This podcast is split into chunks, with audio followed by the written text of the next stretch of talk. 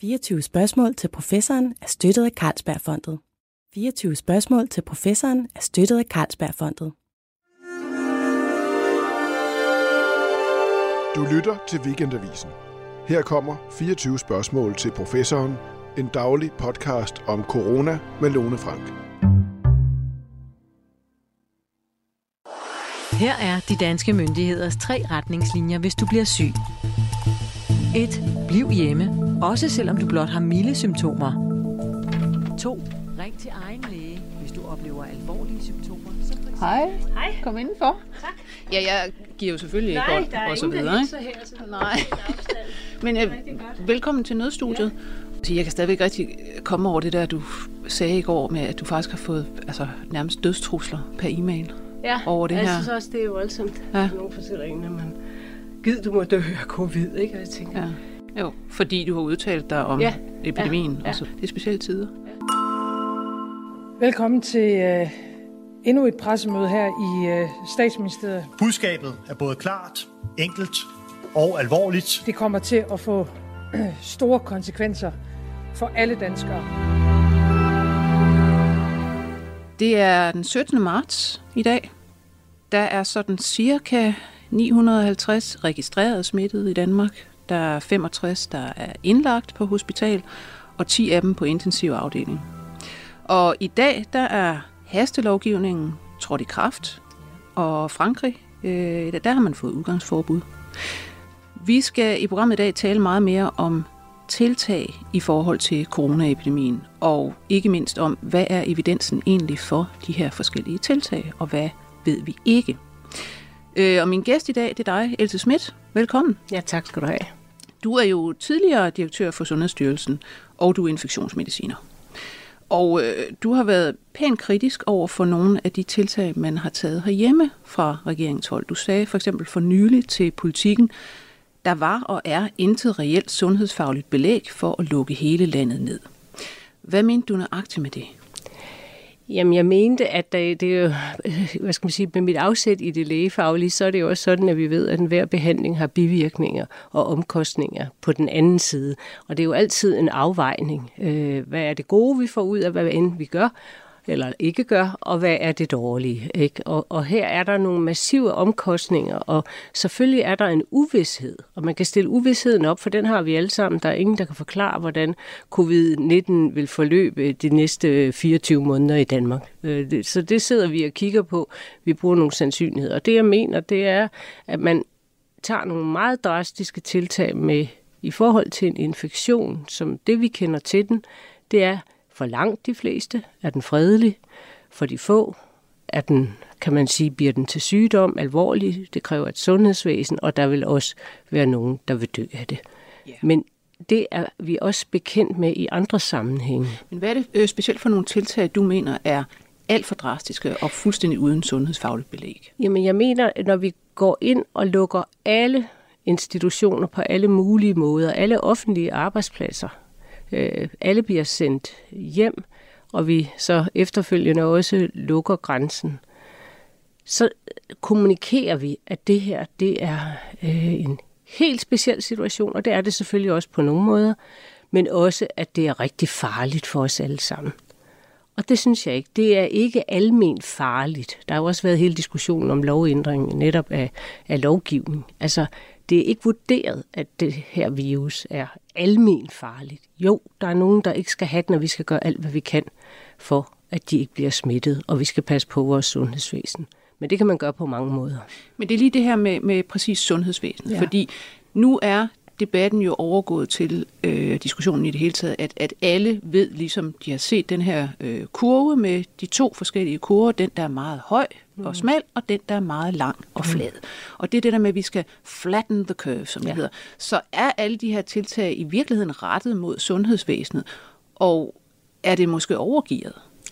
Altså, jeg tror, det, der er to formål. Det ene er at beskytte, som jeg siger, de personer, og dem har vi nogenlunde identificeret, ikke på individer, men vi ved, at det er ældre, og når vi siger ældre, så er det altså ikke 50 plus, det er sådan set nærmest 80 plus. Mm. Øh, og så er det folk i klassiske risikogrupper, altså folk, som er svært immunsvækket af en kræftsygdom eller har tre andre kroniske sygdomme og er, øh, kan man sige, på alle måder sundhedsmæssigt udsat.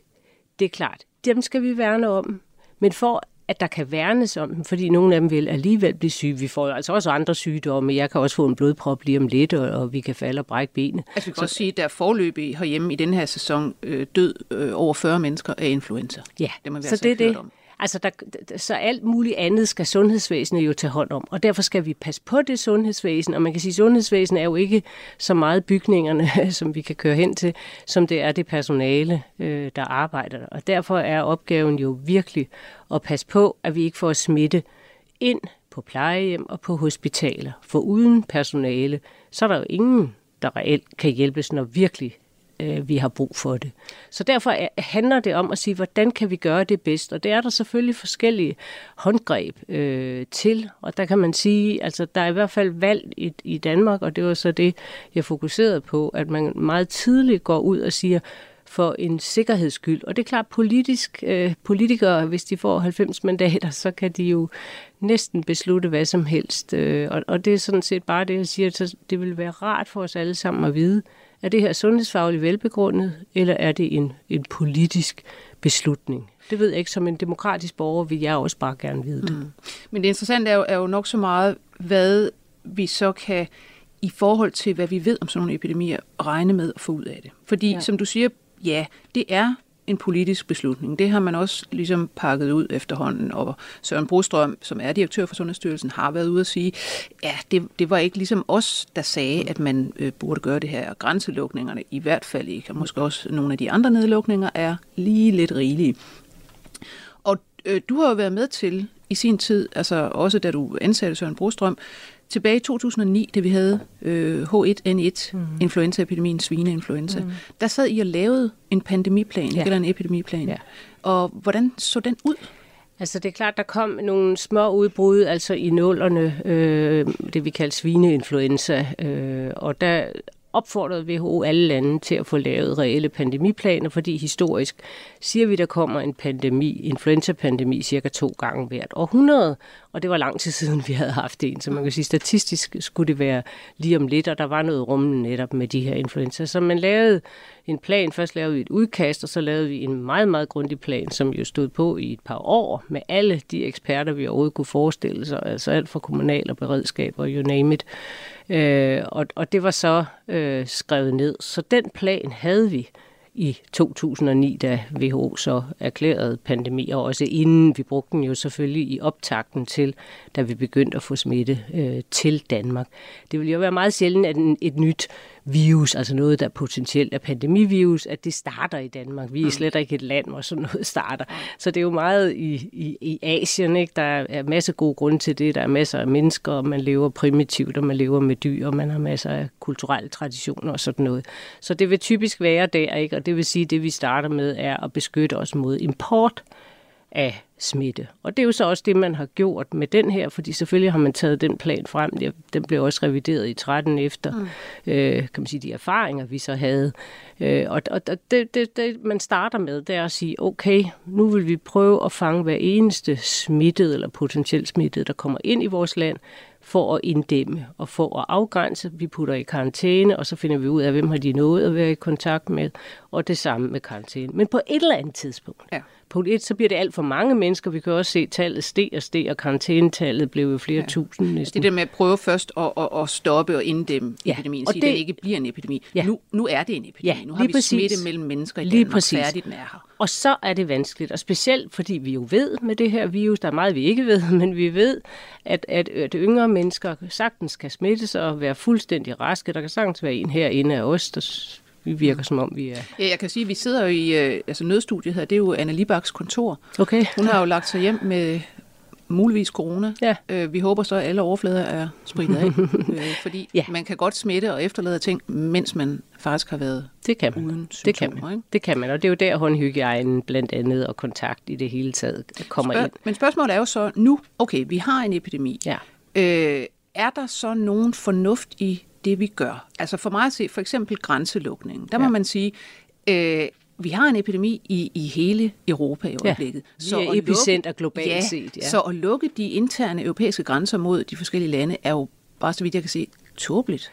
Men altså, det, det er det, jeg kalder politik. Det er jo for, politikere vil også gerne vise, at man kan sige, at den sidste ende er befolkningers ved og vel jo i virkeligheden også et politisk anlæggende øh, i, i de demokratier, vi har. Så selvfølgelig skal de være optaget af det, og selvfølgelig skal de så også lytte øh, til, til, til gode råd. Ikke? Og der kan man sige, og så det der med, skal vi køre med livrem og seler, eller skal vi ligesom bruge sund fornuft, eller hvad skal vi? Det, det, det er jo en afvejning, og det er også et temperamentsspørgsmål, tænker jeg, hvad situationen i øvrigt mm. øh, tilsiger. Men det er klart, det at lukke grænser, når vi først har smittespredning. Altså nu nu har vi talt op omkring ja. knap 1000 smittede, men vi kan være helt sikre på, at der er jo masser af ja, masser af smittede. Det er jo tusindvis af danskere. Ja. ja, det gør vi nemlig ikke, og jeg ved også, at Serum Institut er ved at prøve at lave et eller andet panel, hvor man kan prøve at få testet nogle af dem, der ikke skal ind i sundhedsvæsenet. Det kommer vi tilbage til, det okay. her med test. Ja. Øhm, men, men lad os tage de tiltag, der så er, og hvad for nogen man øh, sundhedsfagligt kan sige, det her det er en god idé, og, og det her det, det er simpelthen ikke noget, der giver noget. Altså fordi skolelukninger kan man jo debattere. Ja. Altså, svenskerne har jo ikke gjort det, Nej. stadigvæk ikke. Nej, men man kan sige, hvis du har et, to tilfælde på en given skole, så kan det være en god idé at sige, nej, nu, nu sender vi lige alle hjem og prøver at, at få gjort rent, om jeg så må sige, og, og, og finde ud af, hvor vi er henne. Det er jo et tiltag, og det, det er et meget udbredt tiltag. Ikke? Og det skal jo ses i lyset af det allerførste, og det er jo også det, vi virkelig gjorde under influenza-pandemien, og det gør vi stadigvæk, siger, altså håndhygiejne, host i ærmet, øh, bliv hjemme, hvis du er syg. Altså det er jo super gode ja. råd. Altså det er rimelig banalt, men det er noget, vi alle sammen kan finde ud af. Ja. Øh, vi skal ikke gå i krig, vi skal ikke udsætte os selv i virkeligheden for noget, vel? Vi skal, vi skal bare gøre, følge det råd. Og hvis vi gør det, så er det, har det en meget stor effekt på smittespredning, og måske reducerer du hvad skal jeg sige, man kan jo regne på, hvis en bliver smittet, hvor mange når de er smittet, og det er vist op omkring de tre, man siger med, med covid-19, for det har også noget at gøre med at smitte, som der, hvor tæt ja. du skal på, og alt sådan noget. Ikke? Og hvis du laver en masse tiltag, og folk nogenlunde følger det, så kan du i hvert fald komme ned på måske under to, man smitter, og dermed får du den udfladning af kurven, øh, som ja. du talte om tidligere. Altså, det, er jo, det er jo lidt interessant, synes jeg, at hvis man kigger på øh, pandemien, influenza-pandemien ja. i 1918. Den er der mange, der sammenligner den her med, øh, med hensyn til smitsomhed og udbredelse og så videre, så videre. Der har man jo øh, set på, for eksempel øh, i forskellige byer i USA, der greb det an på forskellige måder. Øh, og der er lige kommet en artikel fra blandt andet Lone Simonsen, som jo øh, hvad det er, øh, har en, en matematisk tilgang mm-hmm. til det her, sidder og, mhm. og regner på mm-hmm. og modellerer øh, pandemier og epidemier og har øh, historisk tilgang til det. Øh, hvor hun og en kollega skriver, at jamen, det lader ikke til, for eksempel når man kigger tilbage der, at sådan noget som at forbyde store forsamlinger, det rigtig gav noget. Altså det var fint nok at lukke kirker mm. øh, og, og, og barer og den slags, men, men at forbyde store forsamlinger, det er ikke noget, der giver noget. Og, og det er jo det, altså nu, nu er vi nået ned, vi startede med, med 1000, ikke? og nu er vi nået ned øh, på 100, og, og, og det er jo det er jo heller ikke noget, der på den måde er belæg for. Ja. Og man kan sige, det er jo altså sådan, vi kan godt være 1000 forsamlet. Hvis ingen er smittet, så kan vi jo roligt blive der sammen den ganske nat. Ikke? Øh, men det er jo fordi, vi antager, at nu er smitten så udbredt, at hvad skal jeg sige, at der sandsynligvis er en smittet. Og så er det klart, hvis vi lukker os inde, det er også mm. kæmpe forskel på, om man er inde eller udendørs. Altså, ja. nu siger de, at der er forår på vej, så, så, så det kan være, at vi går lidt mere ud, og det vil jo også reducere smittetrykket. Ja, der er det interessant jo, hvis du kigger rundt omkring på de sociale medier. Der er jo øh, altså virkelig mange alarmister i gang, som sidder og, du ved, spyr ud, at vi må alle sammen blive hjemme hos os mm. selv, ikke gå ud overhovedet, lad være med at mødes i parkerne, lad være med at gå tur omkring søerne osv. osv. Er det også altså omsonst? Altså det mener jeg ikke, der er belæg for. Faktisk er det mentalt godt for os at, at komme ud og gå en tur. Altså jeg cykler rundt i byen, og jeg, jeg går mig også, altså jeg bor ved søen, så jeg går også rundt øh, om søen, og det er der masser af andre, der gør. Og selvfølgelig altså, jeg går der med min kæreste, det er jo ikke sådan, vi, vi laver klumper, men selvfølgelig er der ikke nogen smitterisiko ved det. Ja. Det er der simpelthen ikke. Det er det der med at holde men, afstand og lade være med at hoste på hinanden. Ja, altså, og, og selvfølgelig blive så meget som muligt inden, hvis man virkelig er syg. Mm. noget, der også er interessant, synes jeg, er, at nu har man jo også kigget på det udbrud, der har været i Wuhan. Ja. Øhm, som man jo, vi, vi, vi går og siger til hinanden, at det, de gjorde i Kina, var virkelig hæftigt. De lukkede alt muligt ned, mm. og derfor, derfor fik de øh, inddæmmet og hvad der bremset osv. osv. Nej, det tyder faktisk på, at, at tallene i Wuhan som sådan, det tyder på, at der forløb epidemien faktisk ja. naturligt og ja. brændte sig selv ud. Ja. Eventuelt har man gjort det ved at lukke Wuhan og, og rejserne ud og ind, at man har beskyttet resten af Kina mod at få epidemi. Men i selve Wuhan, der er den faktisk forløbet, som den stort set altså ville gøre naturligt. Men det er, også, det er jo et relativt smitsomt virus, og, mm. og, og der er den her, det er jo derfor, det kan være en pandemi. Det er et virus, alle er modtagelige for, fordi ingen har en immunitet. Mm. Vi kan have nogle biologiske faktorer, der gør, at, at nogle af os smitter lettere og bliver mere syge osv., men, men ellers så kan vi alle sammen smittes, og derfor så er det, når først smitten er der i et eller andet omfang, mm. så er det meget svært at, at, i virkeligheden at holde styr på den. Men det, der så, det, der siger det her med Wuhan, det er jo også, at de her dødstal, vi har set, er infektionstal, fordi man, man regner med, at det er nok omkring 50 procent af befolkningen i Wuhan, som er jo på 11 millioner, eller hvor meget ja. det er, ikke? som faktisk øh, har været smittet. Og nu har man så opnået den der cirka 50 procent mm. immunitet dernede, som gør, at jamen, nu er netop epidemien brændt ud.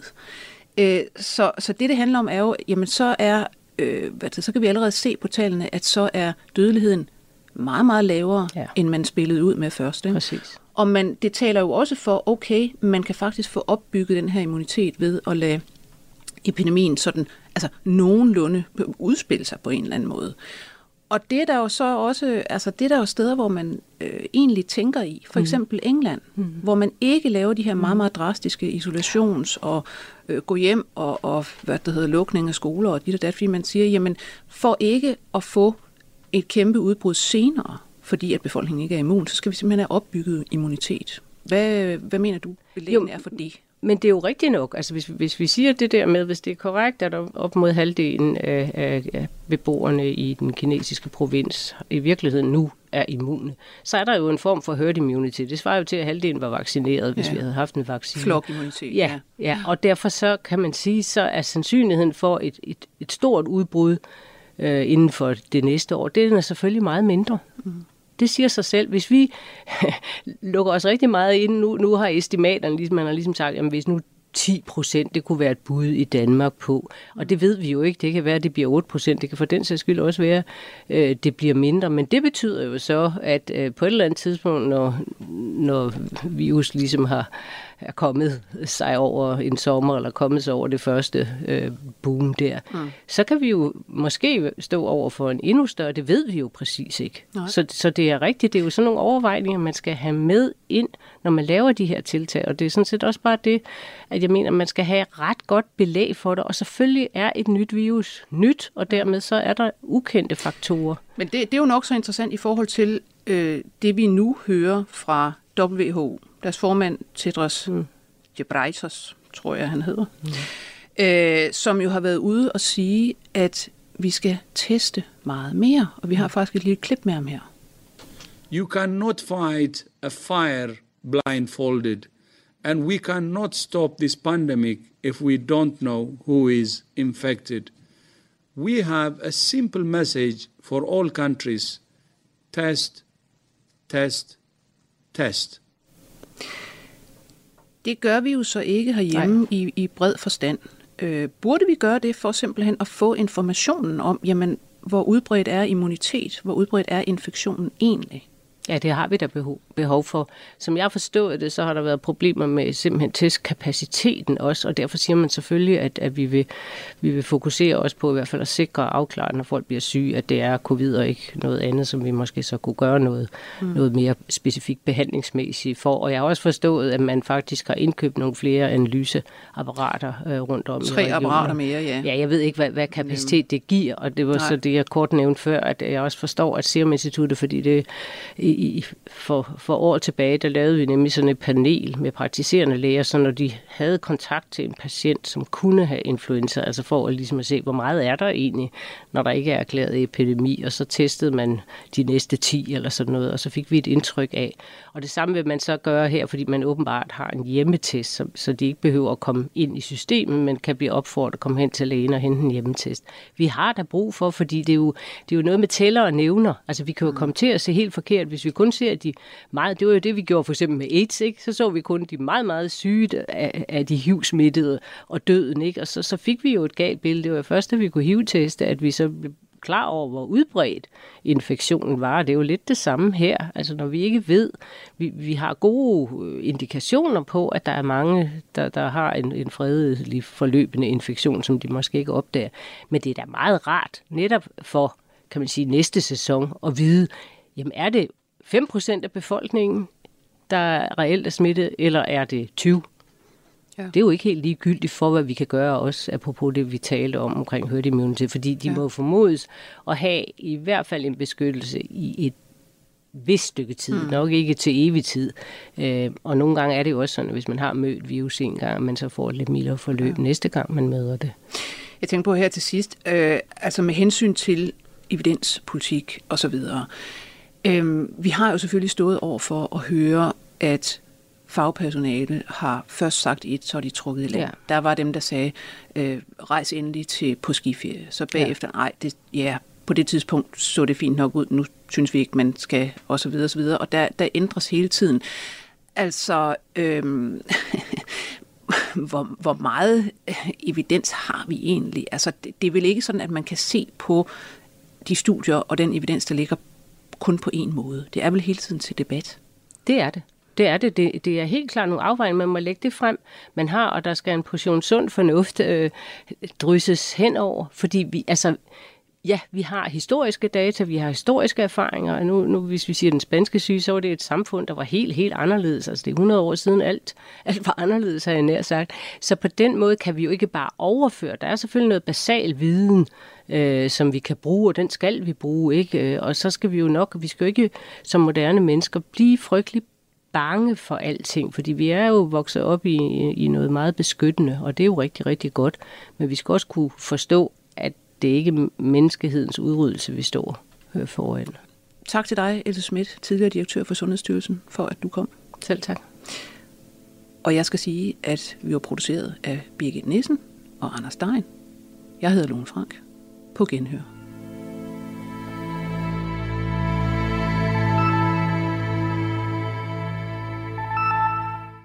24 spørgsmål til professoren er støttet af Carlsbergfondet.